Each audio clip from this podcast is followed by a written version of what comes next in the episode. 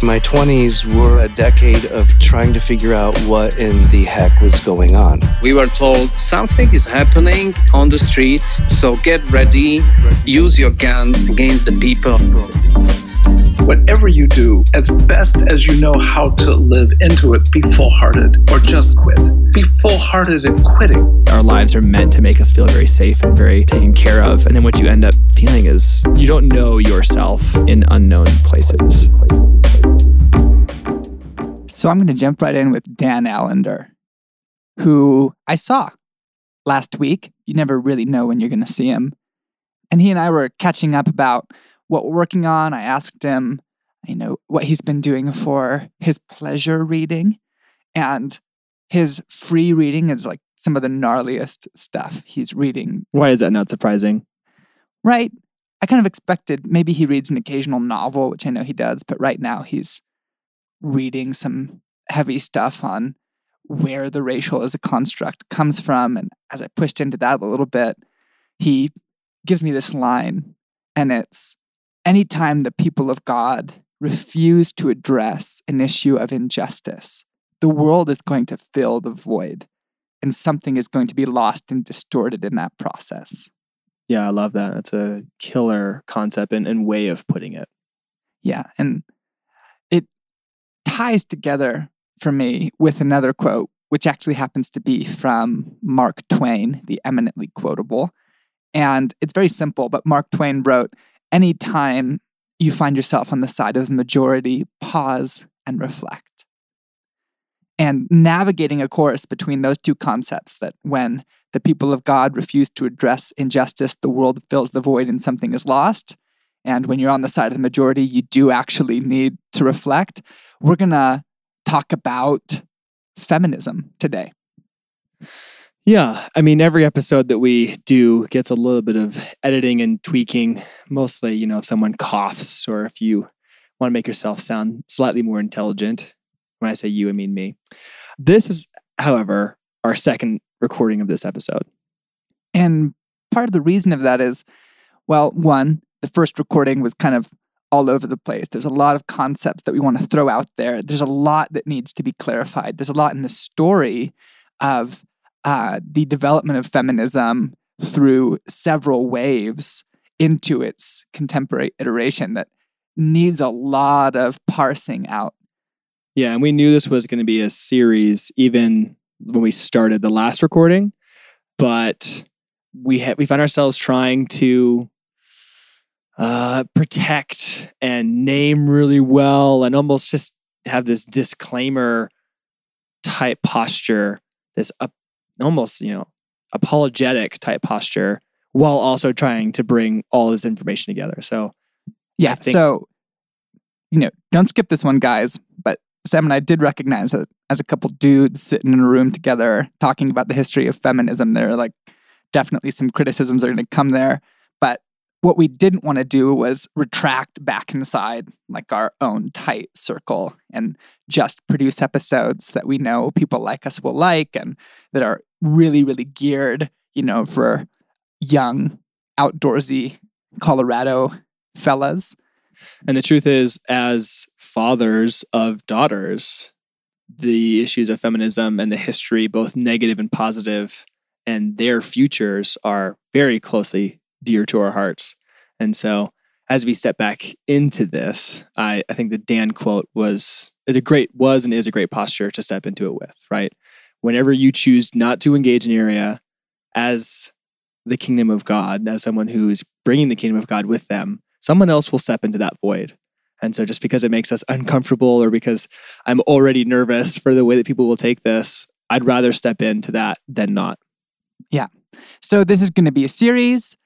In the later parts of the series, we're going to invite some uh, women to reflect on, on the conversation and to push it some different directions. But section one is just Sam and I because we're actually not even going to get to feminism today. We're going to start with this other fascinating concept that has the potential to change your worldview in basically any arena. And what that concept is, is hegemony. Hegemony? Yeah, I actually mispronounced it for a long time. Hegemony, but it's hegemony. It's a Greek word and it comes from the word for leadership. But in order to understand, it's uh, theoretically it's a form of governance. But to figure out where it comes from and what it is, we actually need to go back to ancient Greece. This is my TARDIS noise Yeah. taking us back in time. Can you give me some battle noises? Ah, ching, ching, ching. It's the end of the Peloponnesian War, and we're here, and it's, you know, 400s BC. And there's this historian slash philosopher slash mercenary named Xenophon. And he's like the most interesting person. He's not connected to xenophobia, is he? Etymologically, you know, they share a word in there, but just means foreigner. Anyway, he's not. But the interesting thing about Xenophon is he, together with this other historian, are the ones to introduce the word hegemony for the first time. Because, you know, the Greek word was already there, hegemon, leader, but the articulation is a form of governance. Xenophon did that. And it's a little bit of a departure, but to understand why he articulated hegemony and the way that he did is super fascinating. So, Xenophon, he is from Athens. I mean, he's born into an Athenian state. And at the time of the end of the Peloponnesian War, there are two powers basically on the western side of the Aegean Sea. Actually, there's a few more, but the ones that we need that are important for our purposes are Athens and then a military state by the name of Sparta. And even though uh, Xenophon is, in fact, a member of the Athenian state, he's a big supporter of Sparta. And this is this is where the story gets super interesting. Just get ready to have your mind that loves cool battle stories be totally blown. Are you ready? I'm super ready. So, across the Aegean Sea, there's this massive kingdom by the name of Persia. And the Persian king is dying, and he has two sons. His older son, actually, he has more, but his two oldest sons. Oldest son is Artaxerxes, and then his younger son is Cyrus the Younger. And king dies. I think his name is Darius, but whatever it is, he's a moot point because he dies. And Artaxerxes gains the throne. So uh, Cyrus the Younger wants to rule Persia, but in order to do that, in order to kind of depose his older brother, he needs an army. And so, n- near the end of the Peloponnesian War, which takes place between Athens and Sparta, Cyrus the Younger gives Persian support to this Spartan ruler, Lysander. And in exchange for that, after the Peloponnesian War is over, Artaxerxes in this independent thing is over, you know, Eastern Persia, kind of in where Iraq is now, and he's just come to the throne. So Cyrus the Younger, under the guise of going to war with this lesser Persian ruler, gets this Greek army together. He gets 10,000 Greek mercenaries, and one of them happens to be Xenophon, goes with him. And so Cyrus the Younger marches deep into Persia, Mesop- like this is ancient Mesopotamia. He's headed towards the Black Sea, like right in the middle where the Middle East is now. And there's this battle. And it's at this place, Cunaxa, maybe Cunaza, depending on who you ask, where Cyrus the Younger confronts his older brother. And it's actually super interesting because right before the battle, Cyrus hasn't even told the Greeks that they're going to go to war with Artaxerxes because Persia is the biggest dog in the world right now. And they find out, and the Greeks are like, no way, we're going to all go freaking die. But there's this Spartan ruler who addresses the Greeks and he convinces them to fight anyway, even though they're grossly outnumbered. And, you know, Persia has, among other things at this time, this, this phenomenal cavalry. And Cyrus the Younger has nothing that can answer it. But what he does have is these elite Greek warriors who he deploys in this battle. And here's where things get super interesting. So, Cyrus the Younger is killed in this battle. Artaxerxes wins. Uh, most of the army is demolished, but the Greek portion of the army stays almost entirely intact. Okay? And so they're kind of left there because they're heavy infantry, like they're kind of elite fighters. And Artaxerxes, you know, retracts back within his own kingdom. And so you have 10,000 Greek soldiers who need to make it back all the way across. They need to make it to the Mediterranean first, and then they have to make it, you know, back up into Greece. But they are in freaking Iraq. Like they are in the middle of nowhere and they have to make it back to the coast. I mean, it's crazy. Right? This, this just, for me, I can't believe that there's not like a sweet film version of this that would start with like Cyrus the Younger being killed by a spear and then the battle dissipates and you just have this massive army of Greek mercenaries in the middle of nowhere. And so there's all these little kingdoms around them, but no one wants to hire them as soldiers, but no one can actually destroy this army.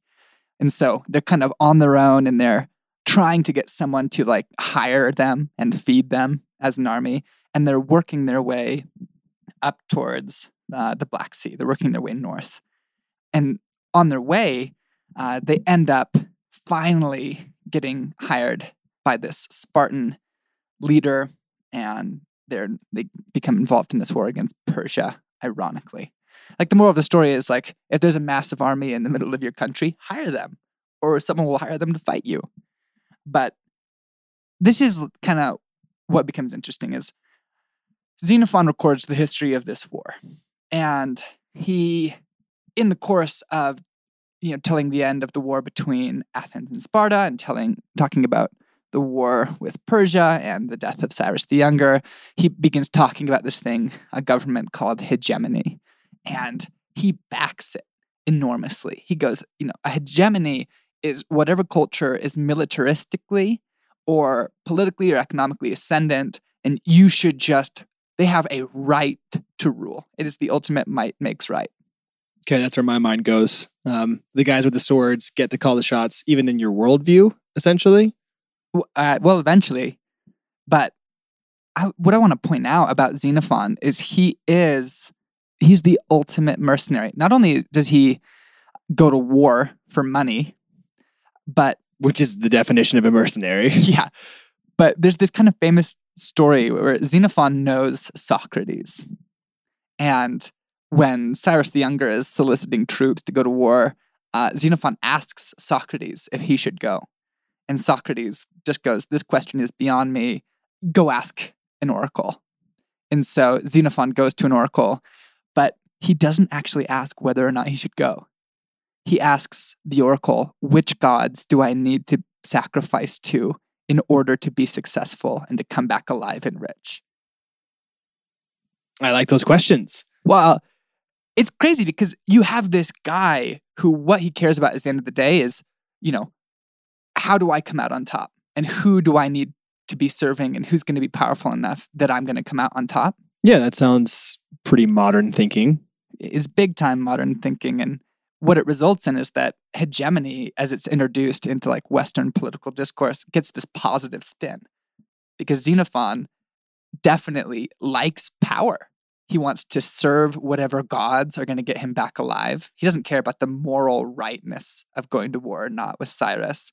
And he wants whatever nation has the strongest army to be honored as the leading nation in an area. So he writes about hegemony, the political dominance of a nation, and he gives it this spin of yeah this is this is kind of an appropriate way to govern. Okay i think i'm tracking. Right so that's that's the first part of hegemony. It's it's political hegemony and we still see it all over the place and our world it's actually referred to as a sphere of influence but it still kind of comes down to who can who has the largest army who who's the most politically ascendant who's has a very strong economy and so in you know in the Western Hemisphere, it's the United States. Uh, over in Southeast Asia, you have a lot of competition. So at this point, hegemony is essentially still might makes right. Exactly, it's might makes right, but there is this enduring problem, which is how does the strong person, how does the strong nation win consent to govern? History is just rife with examples of nations who have a dominant military and who are politically ascendant impose control over a people and they are unable to govern because their right to do so is not recognized. Yeah, I mean, I, I mean, I think of all of the kings of old and emperors and how they pretty quickly figured out they needed to be connected to the religion and they were appointed by the gods or by God singular. And it wasn't just they had the castle and they had the military, it was their divine right. Absolutely. And your point makes me think of kind of the classic example of hegemony not working is the Roman Empire, you know, right around 70 AD. And Nero is Caesar, and he goes, I'm appointed by God to rule. And famously, the early Christians go, No, you're not. We do not actually honor your right to govern. And, you know, you have the early martyrs because they're going, Yeah, I mean, you might have the army, you can say you're appointed by God, but we don't buy in. And so, you know, kind of the early Christians become famously difficult to govern. They're viewed they're viewed as a threat because they don't respond to the existent order. So we're going to fast forward a couple hundred years now. Actually, we're going to fast forward a couple thousand years because we have political hegemony, but then we have that that contrast we just talked about of how does a ruler win consent? And that really gets developed actually in the 20th century by an Italian dude, Antonio Gramsci. And it's 1922. So we are after the First World War, and there's all the ramifications of that in Europe. And it's actually during the First World War, this kind of famous thing happens in Russia, which is the Bolshevik Revolution. you were waiting for me to tell you what it was, and you would have been waiting for a while. I was like, well, it's actually it's a long series of revolutions in Russia that happen, you know, between like rough kind of 1918 and when I think of post World War One, pre World War Two climate, it feels like chaos of ideas, chaos of governance, chaos, and, and kind of anything's fair game. So Gramsci is in an environment where new thoughts are available, and yeah, absolutely. And he and he's also Gramsci is significantly he's seeing kind of you know the first ideological revolution on a massive scale in several hundred years. He's seeing the Soviet revolutions in Russia. And actually, near the end of those revolutions, he goes to Russia in 1922 to see how they're doing and kind of observe like how do the Bolsheviks work and you know what how what does this people's movement look like? But they send him back to Italy actually in 1923 because the kind of global communist movement goes there's this threat and it's emerging in Italy and you need to go back and you need to lead the opposition. Any guesses about what that threat was? Well, because this is our second time recording, I'm going to say, shoot, fascism? Yeah, it's fascism. It's Gramsci is kind of pitted against Benito Mussolini, but if we know anything about world history, it's that fascism wins pretty significantly. For a while there.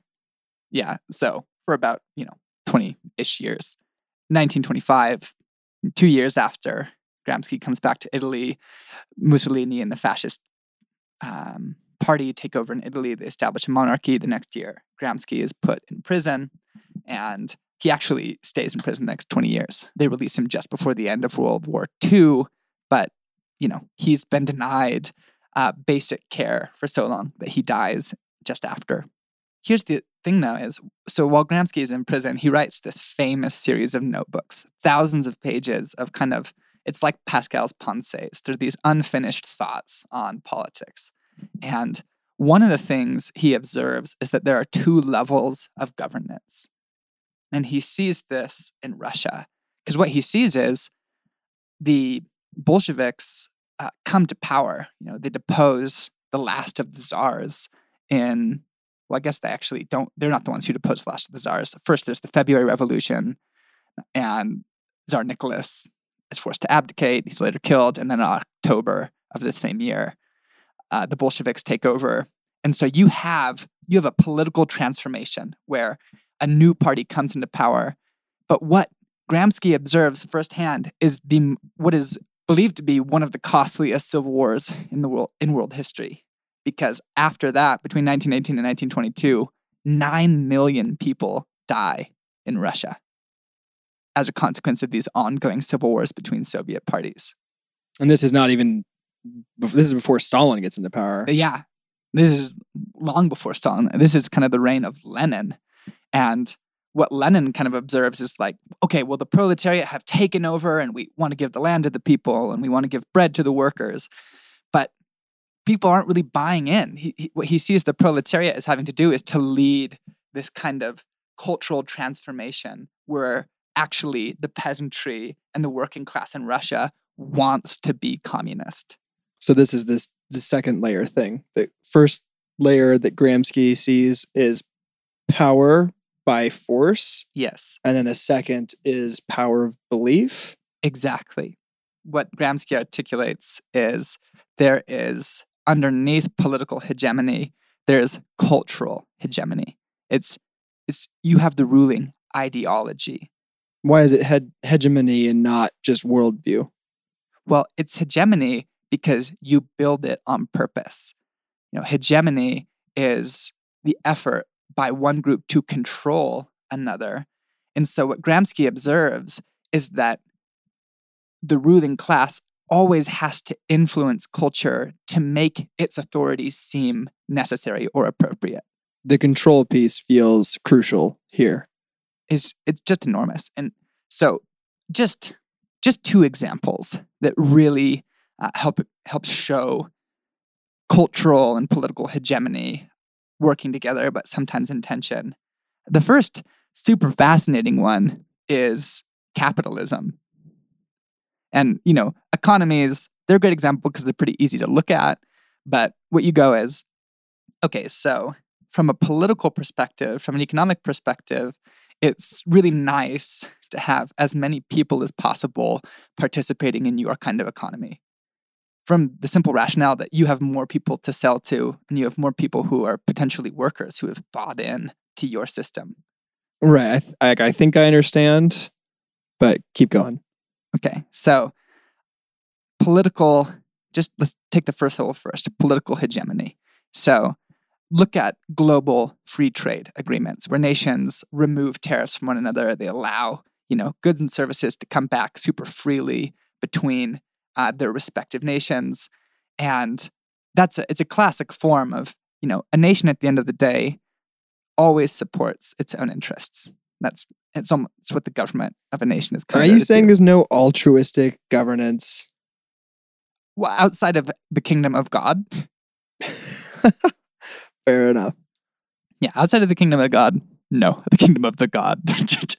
King, the Garden of the outside Gods. of Jesus.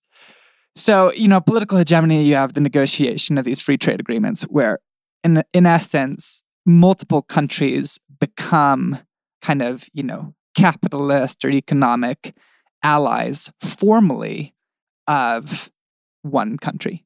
But the really interesting thing is political hegemony, you you don't necessarily get larger markets. Your economy doesn't necessarily benefit unless you succeed in achieving cultural hegemony.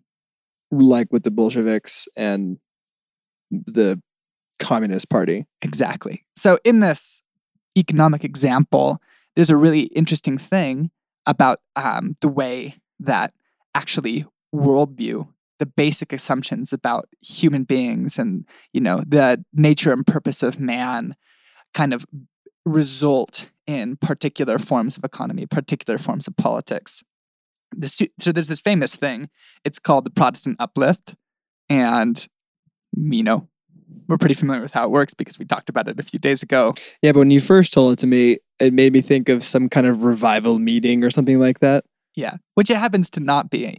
The Protestant uplift is the observation that, you know, 16th century, early 1500s, famously, Luther breaks with the Catholic Church.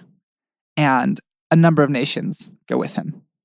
Right. He's based in Germany. Exactly. And so Germany and neighboring states. Yeah, and and kind of allied princedoms go with. Uh, So Scandinavia and the nations that end up composing Scandinavia and Switzerland famously become Protestant. Here's where the ideology thing comes in. Is one of the major differences between uh, Catholic and Protestant theology at the time was the meaning of work. And so up till that time, Catholic theology, speaking very broadly, had emphasized work as a consequence of the fall. It's a punishment. It is. It's toil. exactly. It's the enduring curse of Adam. Right. Whereas Luther, a little bit, but really a fellow by the name of John Calvin, says, no, no, no. Works are the necessary consequence of our salvation. We we work hard because we're saved, which is, I will say, a little crazy. Like it's it's putting the cart before the horse in many ways. But Oh, it's the complete opposite idea. yeah, it is. And Calvin takes it a step further though, because there's the joke of, you know, when a Calvinist trips and falls down the stairs, they get up and say, "Thank God that's over with." I've never heard that joke before. Okay, well, predestination. yeah. And so only the elect will be saved. Famously, Calvinism is tied in with like the doctrine of predestination. And so you can't know who's actually going to go to heaven. You don't know who's rescued into This Christ. besides the point. no, we're getting there. Oh, okay. And so, but how, where does it become visible? Like you can guess who's saved.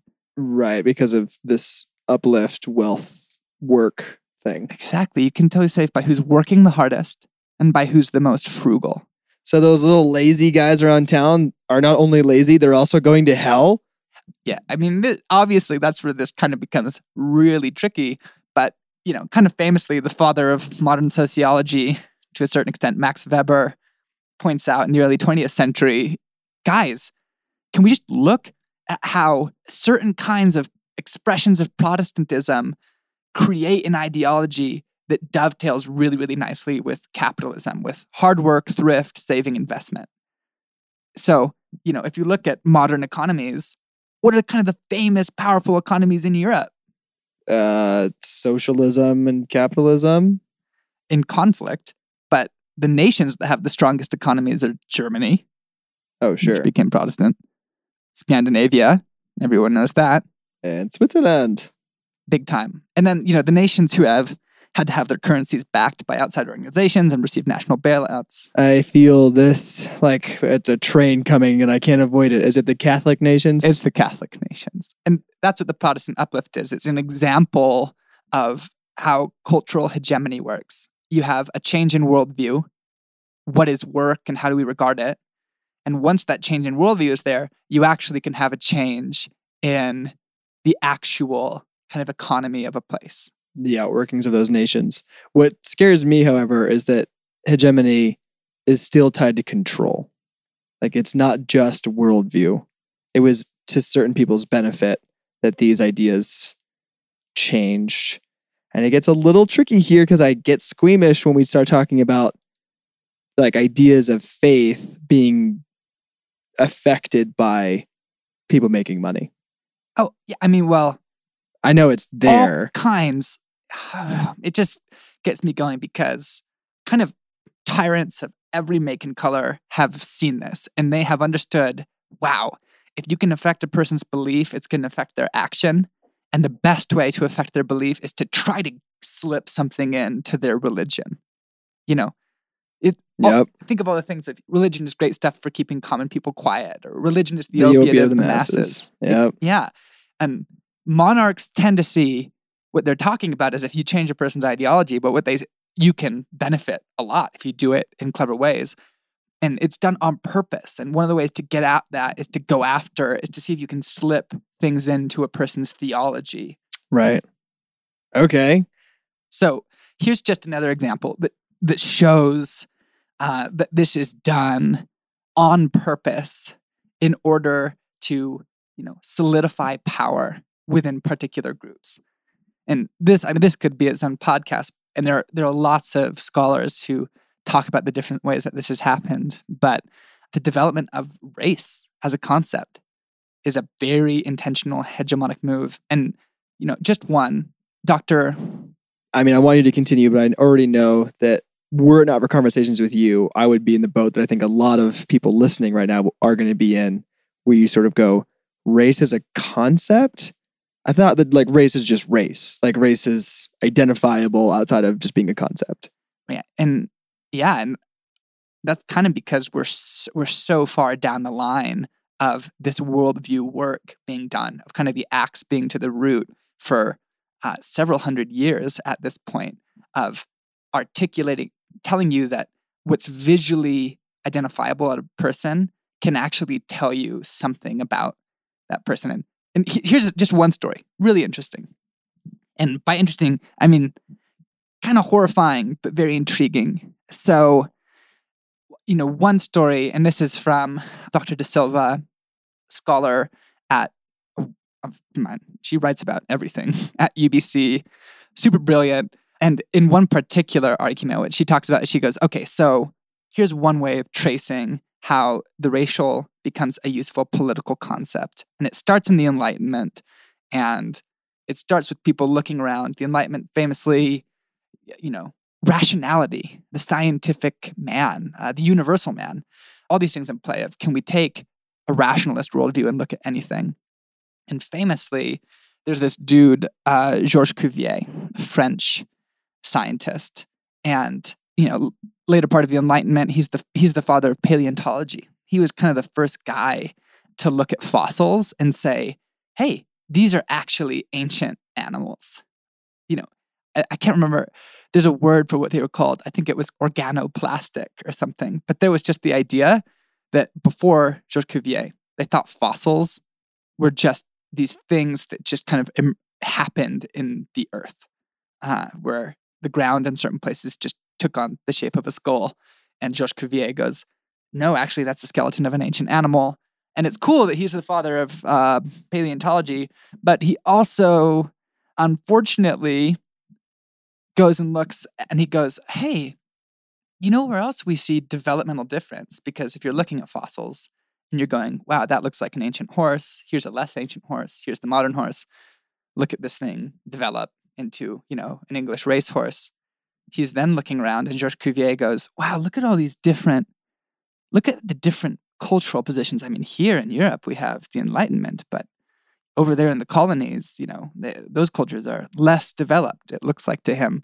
And so, what he tries to do is he tries to tie what is a kind of cultural accident to something that is empirically necessary. And so he goes and like, this is the scary dude who's the one to like run around measuring heads and be like, oh, okay, so and and to come up with a reason for why there appeared to be cultures. And what he comes up with is Georges Cuvier is one of the first guys to go, you know, there's three races. There's Caucasians, there's Mongoloids, and there's Ethiopians. And he like creates this big argument for why these distributed nations represent varieties of the development of human beings.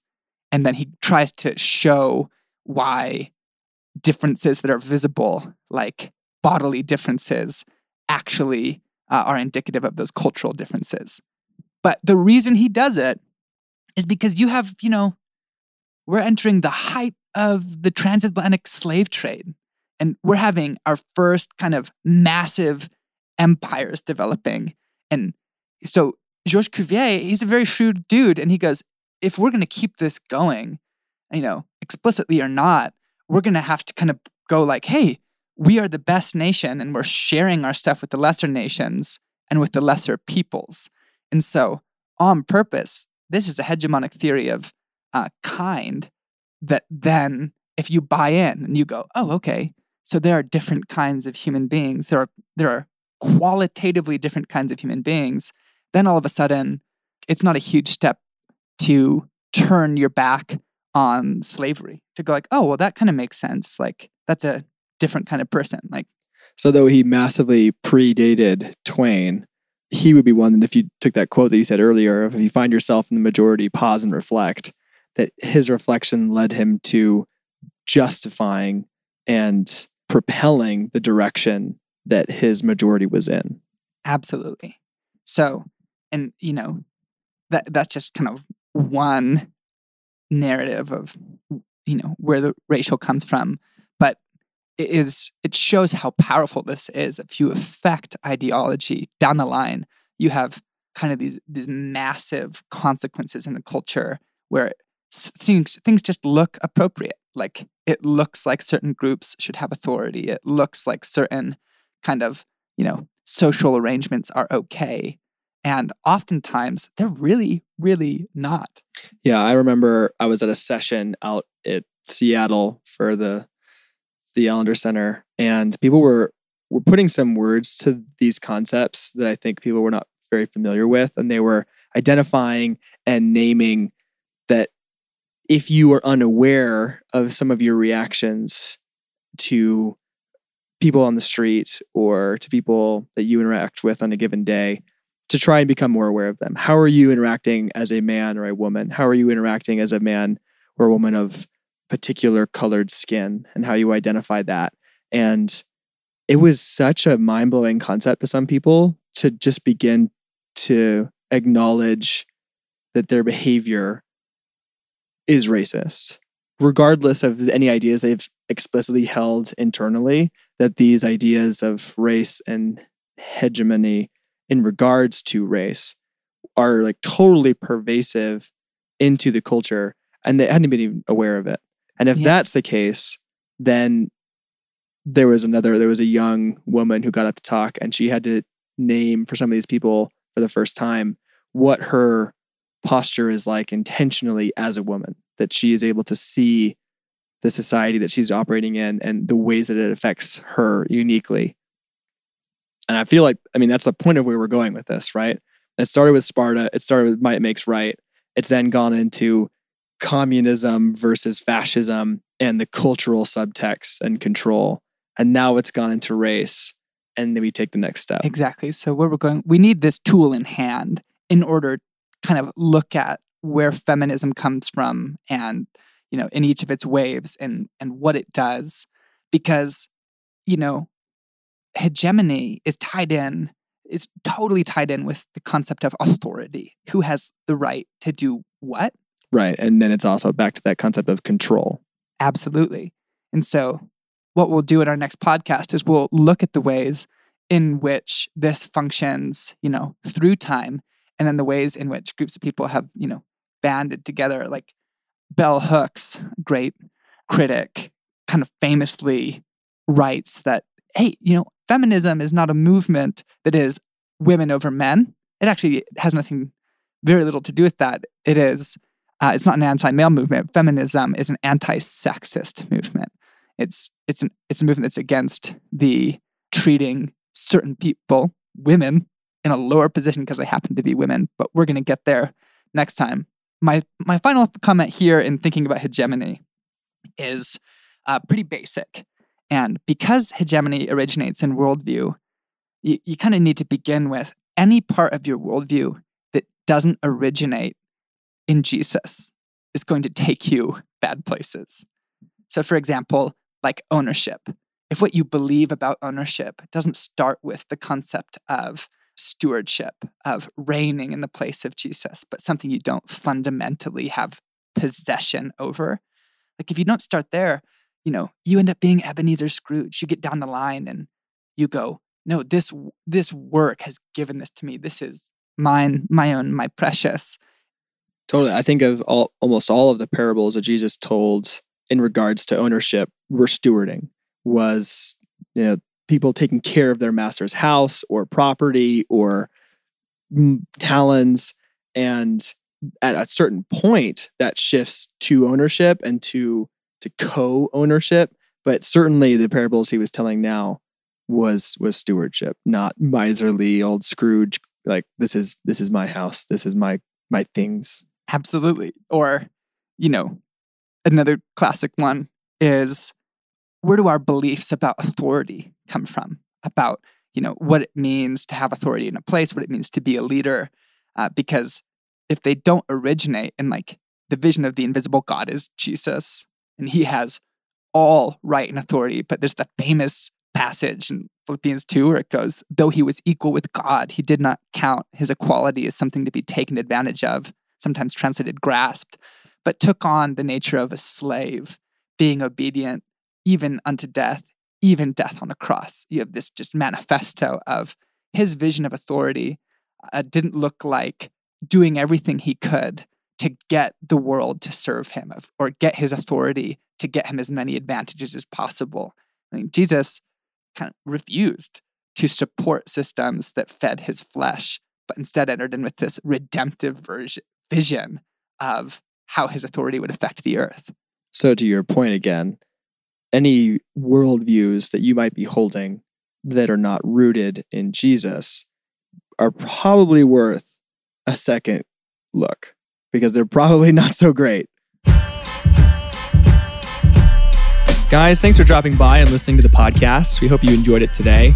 If you want to keep tabs on us and what other projects we've got going on, the best way to do that is to follow us on social media. If you are no longer on social media, like some of us, don't panic. You can still keep tabs on what we're up to. Just go to ansonsmagazine.com, join our mailing list, and we'll keep you in the know. And while you're there, be sure to read the magazine.